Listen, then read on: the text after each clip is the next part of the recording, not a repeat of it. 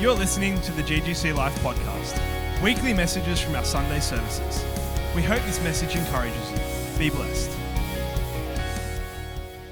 So when I was growing up, um, I watched a lot of fairy tale movies. I mean, that's something girls love to do. And uh, having a daughter, uh, the thing we watched together was Enchanted. And we loved, loved, loved that um, movie Enchanted.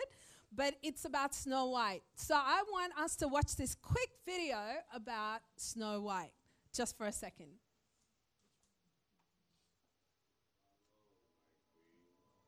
Magic mirror on the walls, who is the fairest one of all? Famed is thy beauty, Majesty, but hold, a lovely maid I see.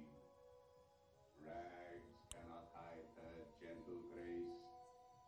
Alas, she is more fair than thee. Alas for her. Reveal her name. Lips red as the rose, hair black as ebony, skin white as snow. Snow White. Snow White, how dare you. So let's see if you could, you are awake and alive. So let's see if you could finish this statement. Mirror, mirror on the wall. Wonderful. So if you have ever grown up watching that movie, the thing was that whenever um, she was told that she was the fairest, she was happy. When she was told that she wasn't the fairest anymore, she got pretty ruthless and pretty upset and very angry. That's the thing about good mirrors. Do you have a good mirror at home? That's the thing about good mirrors. You stand in front of it and it will tell you what you look like, which is quite scary sometimes. But anyway, let's look into God's word this morning. I believe it's the definitive word that we need to look into and see what God would have say to us this morning. James chapter one, verses twenty-two to twenty-five, if you could turn with me or have a look at the screens. It says, but be doers of the word and not hearers only, deceiving yourself. Can we pause for a moment? But be doers of the word and not hearers only, deceiving yourself. Now, you got to be pretty ignorant, ignorant to deceive yourself. I can understand somebody else deceiving you, but you deceiving yourself is like saying, Sophia, please come up on the stage. Okay, it's like saying that we are going to have a whole plate of food, junk food, and it's not going to expand our waistline. Maybe it was true when I was younger, but not anymore as I get older. But I'm telling you, it's like saying I'm going to have a whole plate of junk food and it's not going to affect me.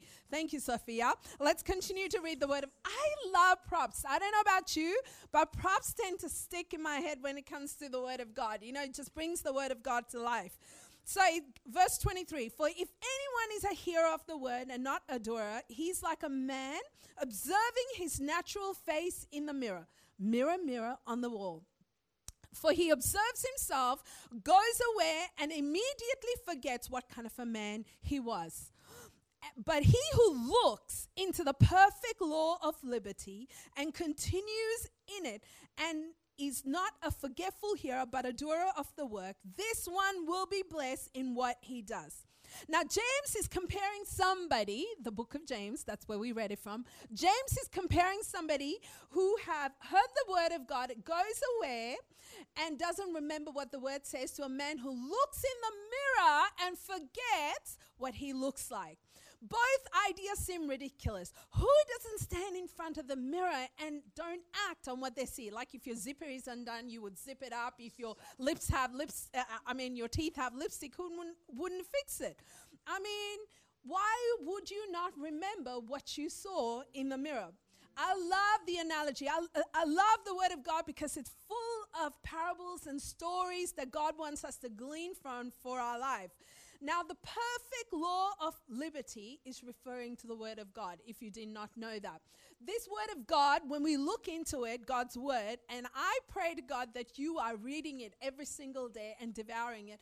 When you look into it, look into the perfect law of liberty, you see who you are meant to be, who God has called you to be. Amen. But do you, do you know that the word of God, the perfect law of liberty, is God himself? Let me show it to you in John chapter one, verses one through to five. It says, in the beginning, the word already existed. The word was with God, and the word was God. Let me say that in the beginning, the word was with God and the word was God. You cannot separate God from his word. The word of God was in the heart of God right from inception. Amen.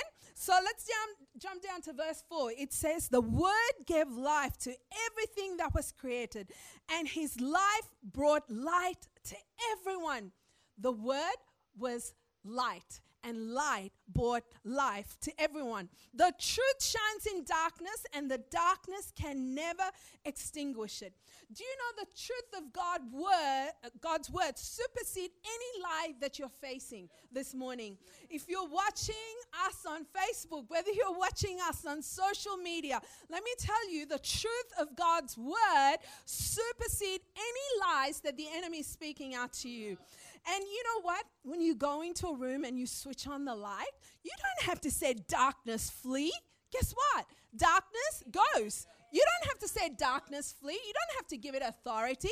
The darkness uh, only exists because there's an absence of light. All right? So just remember that. When the truth of God's word is illuminated in our hearts, I'm telling you, there's no room for the uh, enemy to have a field day. A- amen? Amen? So, um, when our kids were little, we took our kids to uh, Luna Park, and um, only a handful of times actually, but they would stand in front of these distorted mirrors, and they would just love to giggle and laugh and just look at themselves. And when Leo would stand in front of the mirror, he says, "Dad, you're still short." And uh, honestly, and when I would stand, they would make fun of me too. You know, that it was a crazy thing to do, but that's what they did. But unlike the mirror of God's word or God himself, a broken, a distorted mirror is incapable of revealing the full truth, correct? The Bible is the ultimate definitive mirror that we should consistently look upon in order to speak into our lives. So can we do that this morning? Second Corinthians three eighteen in the Amplified says this, "And we all with unveiled faces, continually," not a one-time look, "seeing as in the mirror the glory of the Lord, are progressively," there's progress taking place when you look in God's word, okay? Not a one-time. Don't expect to have progress in your life if you're only looking at it one time or on a Sunday, just dusting it off the shelf. It's a progress. You look at it every single day. And then it says we are transformed into his image from one degree of glory to another. Who doesn't want to change? Who doesn't want to look good? But to do it correctly, we need to allow the word of God to rule and reign in our life. And when we do that, you know what happens? That's what James says in the latter portion. He says, we will walk in the blessings of God, because not only we will see the word of God, it transforms us, and then we walk in it and we reap the blessing of it. But the flip side of looking at God's word or looking at the perfect law of liberty is when we forget who we are. And that's called Christian amnesia. Who's heard of amnesia? I'm pretty sure you've heard of amnesia, but it's called Christian amnesia. You know, you know who you are today. You know your family. You know your uh, friends. You know the person sitting next to you. You know your past. You know your presence. You know your future plans. And hopefully, Aiden and Caitlin, you know your future plans coming soon. No, I'm saying you know your future plans. But seriously, let's say that's uh, one uh, day I wake up and something tragic happen, uh, happens to me, and I have no idea what my past is. I know I have no idea what my present is. I don't know what my future plans are. I don't know who my family is. I don't know who my friends are. I have no recollection of absolutely anything. Your identity as you know it has been stripped away and wiped away and erased. I wish I had a massive eraser, rubbing it, rubbing it. That's what the enemy is trying to do. He's trying to erase your potential. He's trying to erase your capability. He's trying to erase your strength. You know, there's a spiritual war going on for our identity. I don't know if you see it. It's an underlying issue, but it's a massive issue in our day and age. There's a spiritual war going on. Satan knows that he cannot create anything. He knows God is the creator of the universe. And you know what? The only way to get at, uh, get at God, to hurt the heart of God, is going after his children and taking what was created and distorting it and polluting it and destroying it. Do you know, uh, the way to get to me is by hurting my husband or my children. Any parent knows that. The way to get to the parents is by hurting their children. I'm telling you, the way to get at the heart of God is by hurting his children. And that's what he's doing, uh, uh, the enemy's trying to do through identity. If you're taking notes this morning, the title of this message is, Who Do You Think You Are? Who do you think you are? We need to have a revelation. We need to understand who we are in gro- uh, God, because it will change the way we do life. It will change the way we do family. It'll change the way we raise our children or do our job. We won't be insecure. We don't. We won't be taken back if somebody else is succeeding or singing way better than us or playing way better than us or preaching way better than us. We won't get insecure about it. However, not understanding who we are in Christ will keep us living far below our rights and our privileges.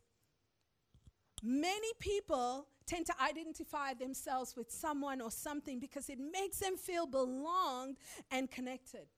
You know, I was watching a YouTube video recently and it said, am I defined by what I do? An artist, an accountant, a teacher, a mother? Or am I defined by what I've achieved? An honor student, master's in business, or a number one athlete? Am I the things done right, or am I defined by the things that I have done wrong?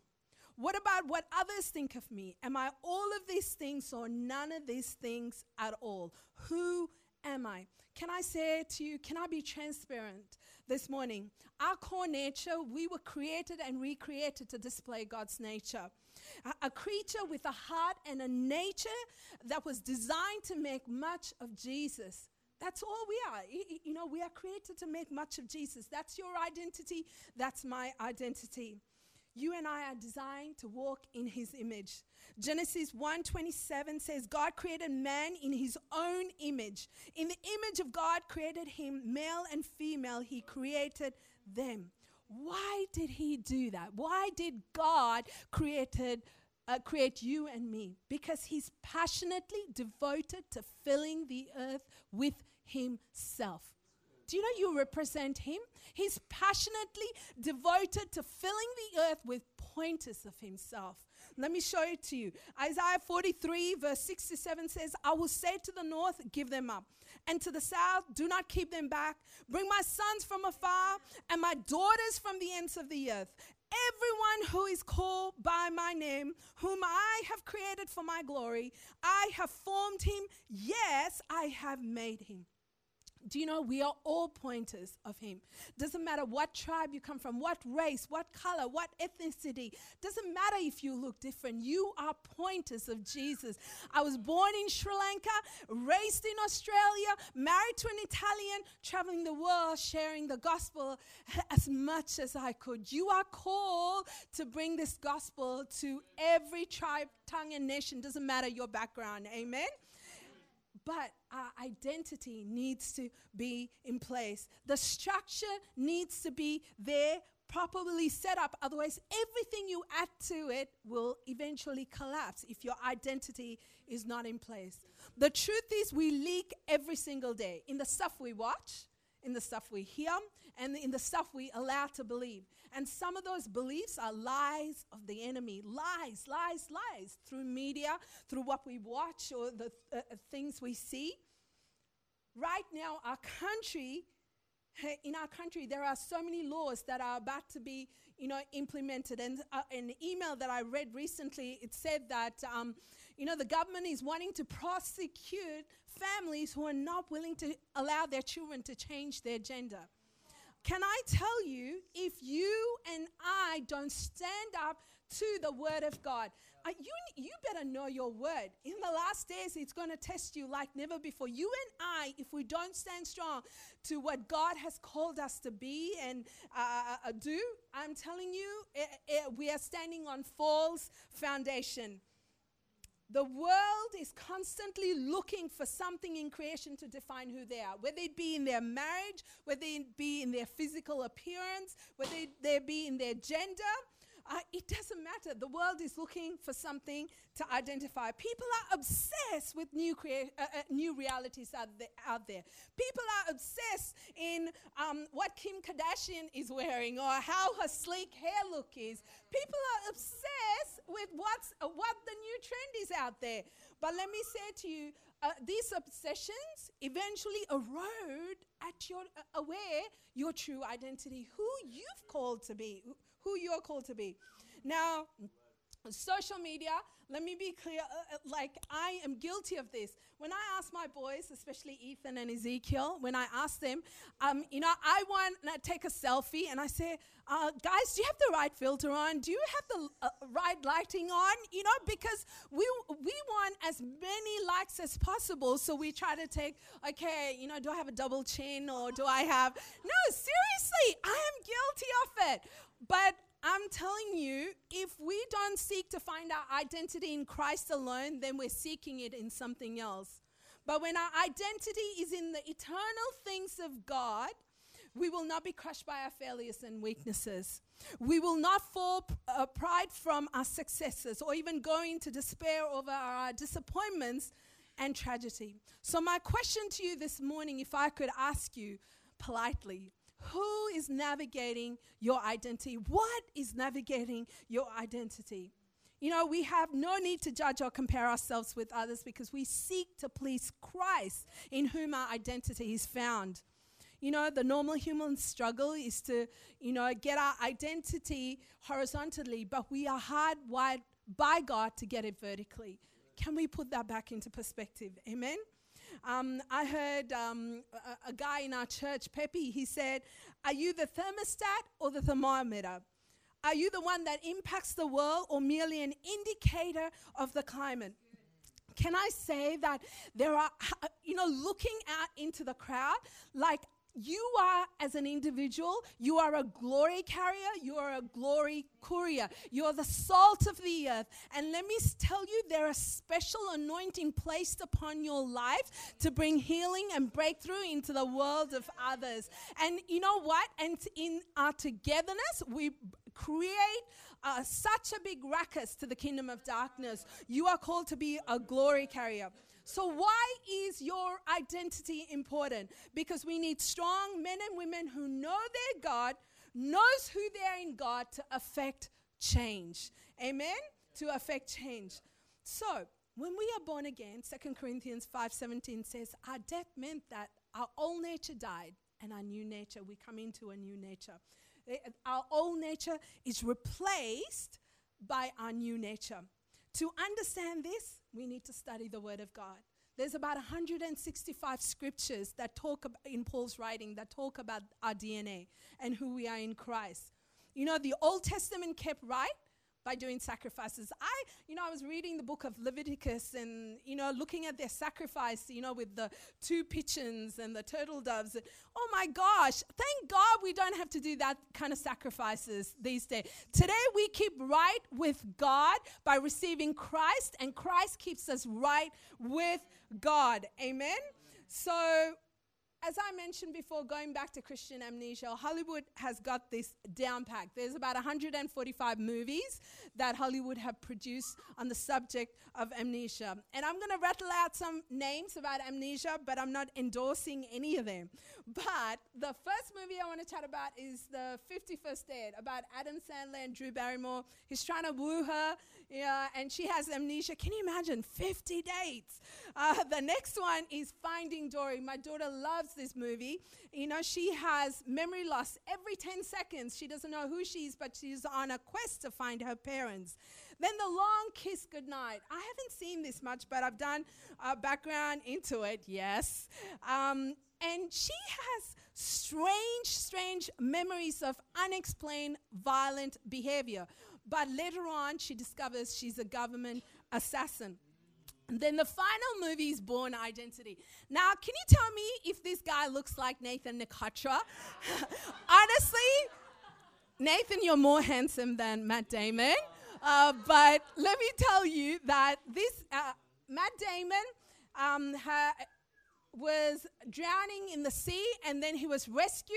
He has no idea who he is, and then he goes on a quest to find who he is. And he realized he has all these skills and all these things, and then he goes on to find who he is. The idea of amnesia, it's not just in movies. It's in the Christian world today. Sometimes in our walk with God, in ministry, in life, we have taken a few blows, a few setbacks like these guys in the movies. Setbacks such as hurt, disappointment, failures, you know, sickness. And we've had few setbacks, and we have forgotten our true nature in God. I mean, have you had a few setbacks? I know I have. Yeah. Have you had a few blows to your head? I know I have. Can I tell you, it erodes away at our true identity. We have forgotten that in Christ, we're called to move in the same capacity and potential as Jesus himself. In fact, in John fourteen twelve, it says,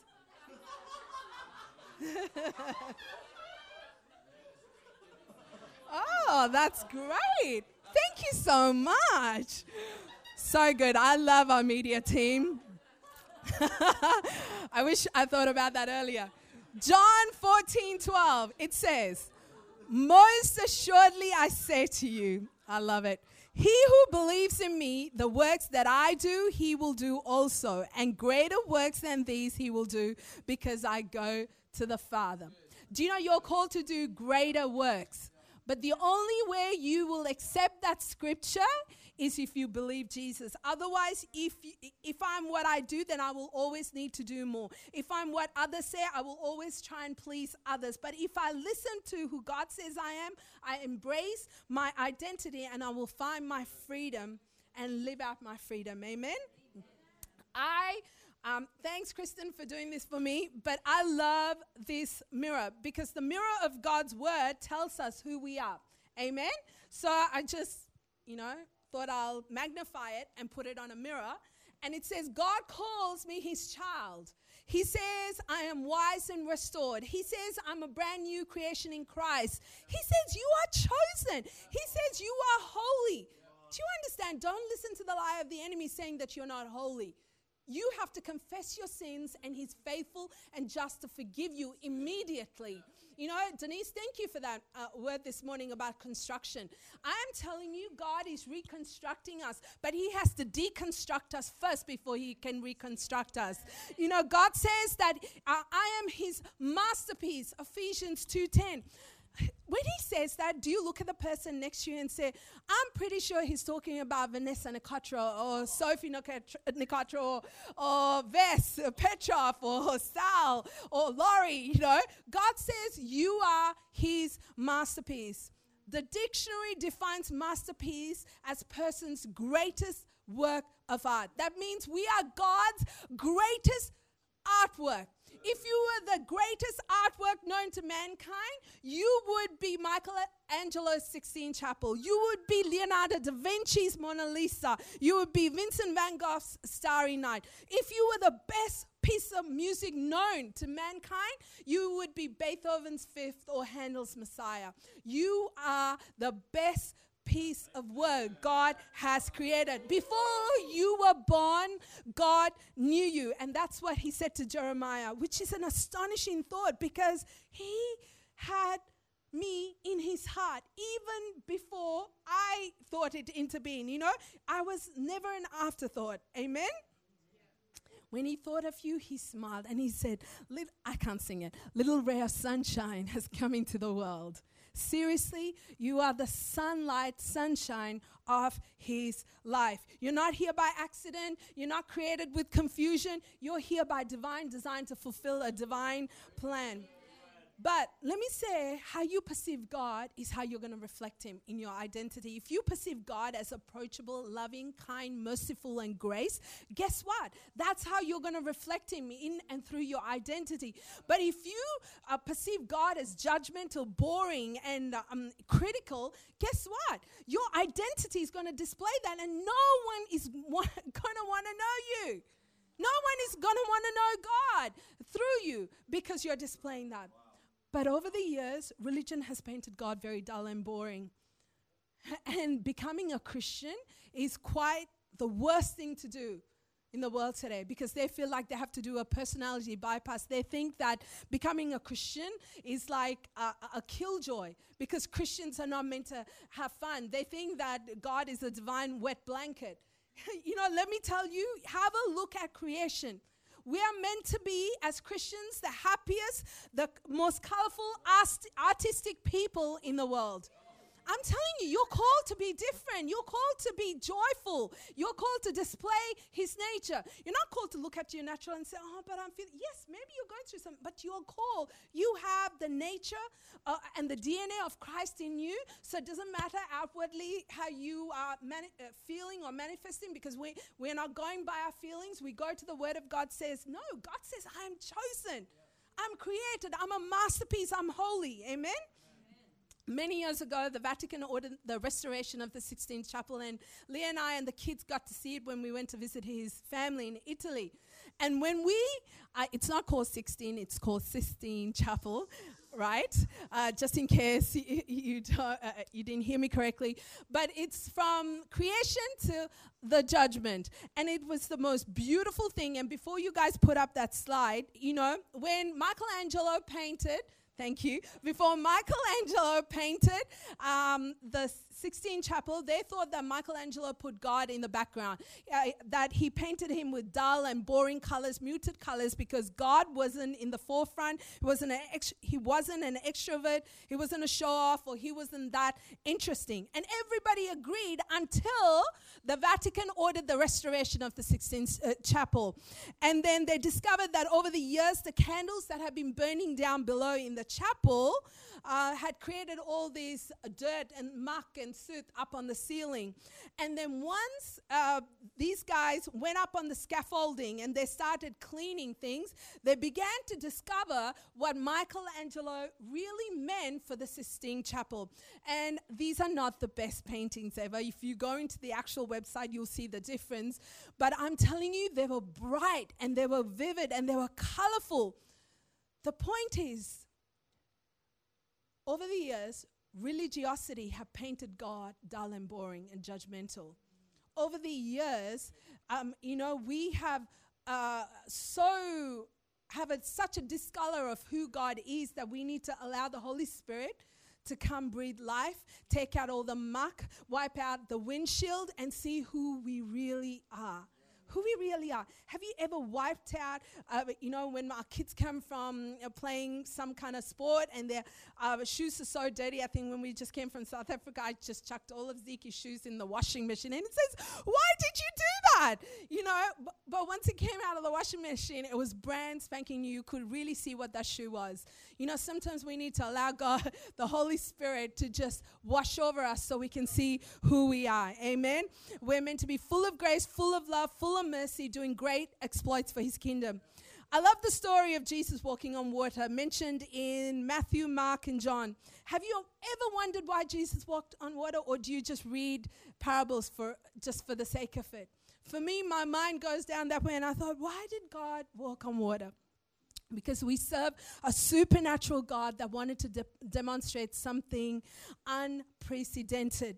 You know, when Peter saw Jesus walk on wa- water, he said, Jesus, if it's you, bid me to come. And Jesus did, and the walk on water began. Jesus didn't say to Peter, what is your motive, Peter? Why are you wanting to walk on water? Do you know, if God was such a boring God, he would have given you just potatoes did. If God was boring, he would have just given you black and white eyesight. But we have color eyesight.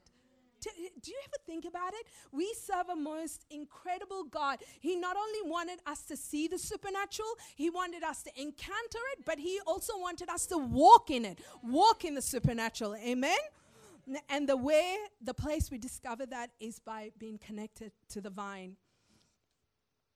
People say, I've got to find myself first before I can come to God. But the blueprint is in God. Blueprint is in Christ. Do you know all the movie makers understand this? Like Superman, he goes into a telephone booth and comes out with his underpants on the outside and la, la, la, la. You know, he has extra vision and he has this, all these superpowers. Same with um, Spider-Man. Same. Uh, then what about the movie Avatar? He, uh, a paralyzed marine, he cannot do anything until he gets into the avatar, and then he can walk and he can run and he can do stuff. My kids growing up love the movie Iron Man. Now I want you to put this full blast as we watch this clip quickly.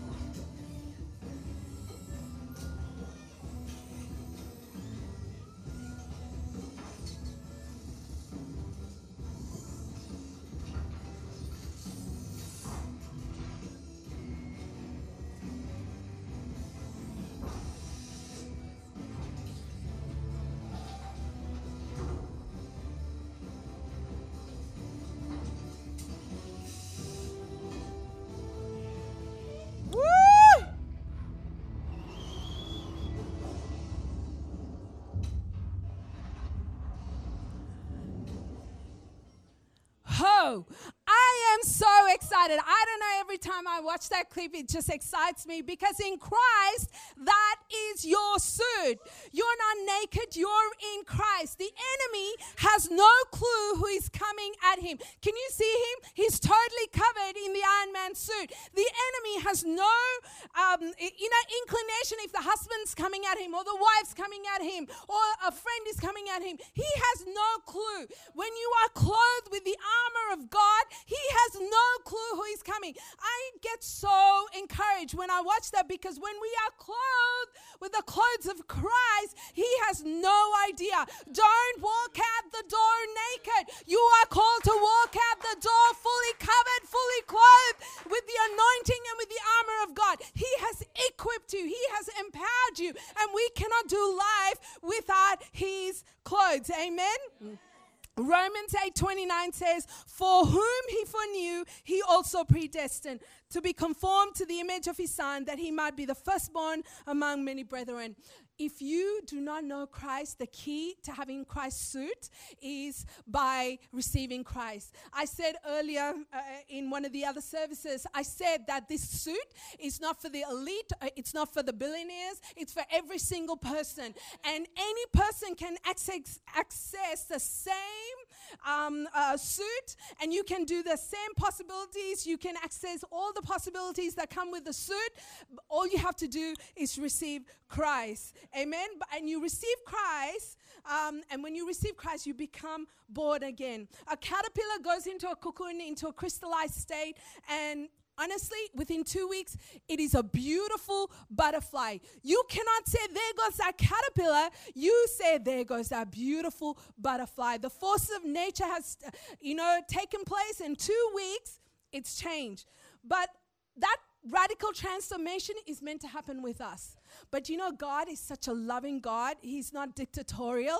You know, he partners with us in being born again. Uh, there's n- it's not like the force of nature that we have no say in it. We do have a say in our partnership with God in being born again. And once we are born again and once we receive Christ, we discover that we are living life through another who has obtained everything we need to be right with God. Just like we have the characteristics and the D N A of our parents. My mother's face, skin, or my dad's nose. Yeah, I really do have my dad's nose. But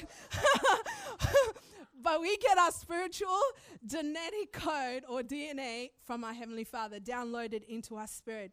In him, I have the mind of Christ. In him, I have wisdom of God. In him, I have complete and utter forgiveness and deliverance and healing.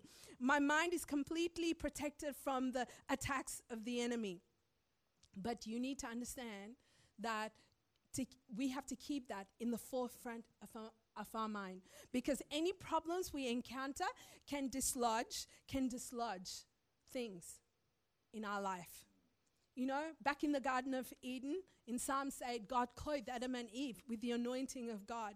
But in Genesis three, when they sinned, Adam and Eve covered themselves with fig leaves. But later on in that scripture, it says that God covered them with um, animal sacrifice.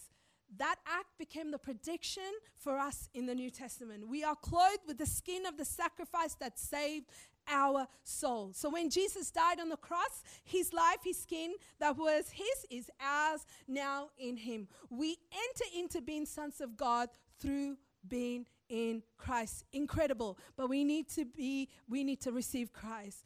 You know, one of the things I want to aspect, um, touch on um, in our last few moments is that in your identity, you're called to be overcomers. First John five four says, for whatever is born of God, are you born of God? Yeah. You're meant to be overcoming the world. And this is the victory that overcomes the world, our faith. Being an overcomer is a part of our identity. Don't think when we're going through circumstances that God has designed us, uh, designed that circumstance for, uh, for us to get weaker. No, it's actually those circumstances that we're facing has designed us to make us stronger in God. You know, I wrote here, when David met a lion, it pulled out of him a bear killer. When David met a bear, it pulled out of him a giant killer. When David met Goliath, it pulled out of him a king. God is waiting Amen. To pull out a king in and through your circumstances. But you need to know Jesus. You and I need to know Jesus. We need to accept him into our hearts, and we need to receive him so we can walk in that victory, that overcoming spirit. So I want to show you one last video called The Falling Plates. I want you to have a look at the screen, please.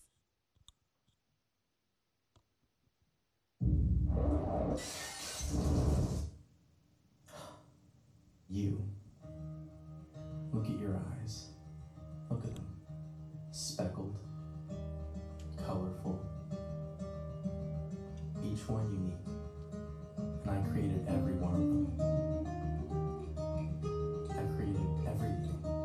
The universe. And you. I gave you your personality. I made you pure.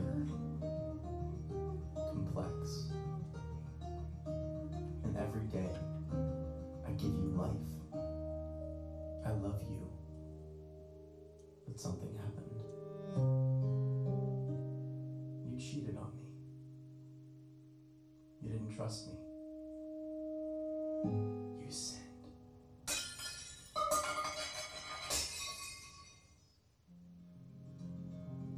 You cut yourself off from me. And although you're still alive, you were slowly dying. So you looked for other things.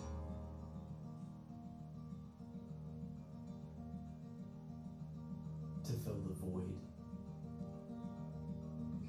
But nothing works.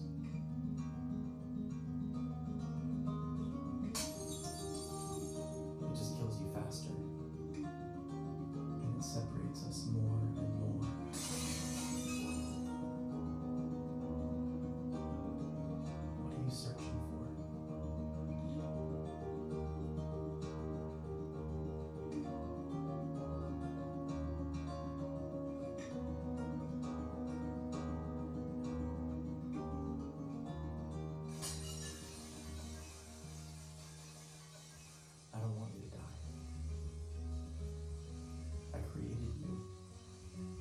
Destroyed, but to know me. So I became one of you, a fragile creation. I was tempted, but I never sinned. I came to save you.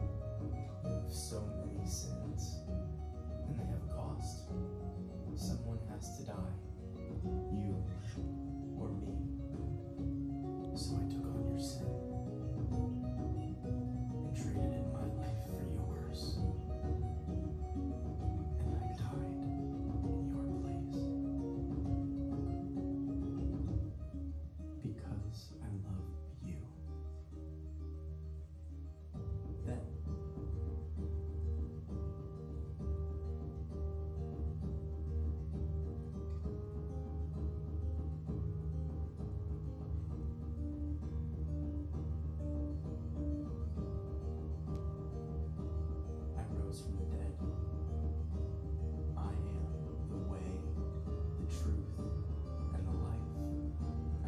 Jesus.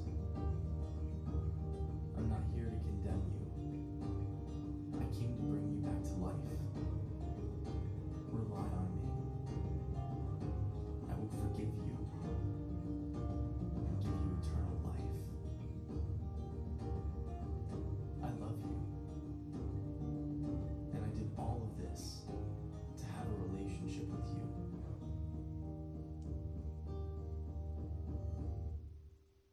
Follow me. Could we stand to our feet, please? As that video says, I want to continue that conversation with you this morning. I believe that we need to unplug every other source, and we only need to be plugged into one source, and that's Jesus. Not plugged into social media, not plugged into some other river. God has called us, and He's wanting a relationship with you. He's wanting, He's wanting a relationship with you.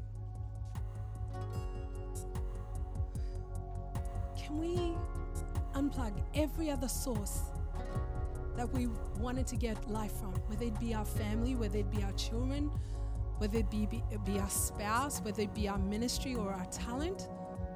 They all come from being plugged into the main source, but the other should not be our main source. Jesus is our main source. Jesus is our main source. And He's saying, your D N A and your blueprint is in me.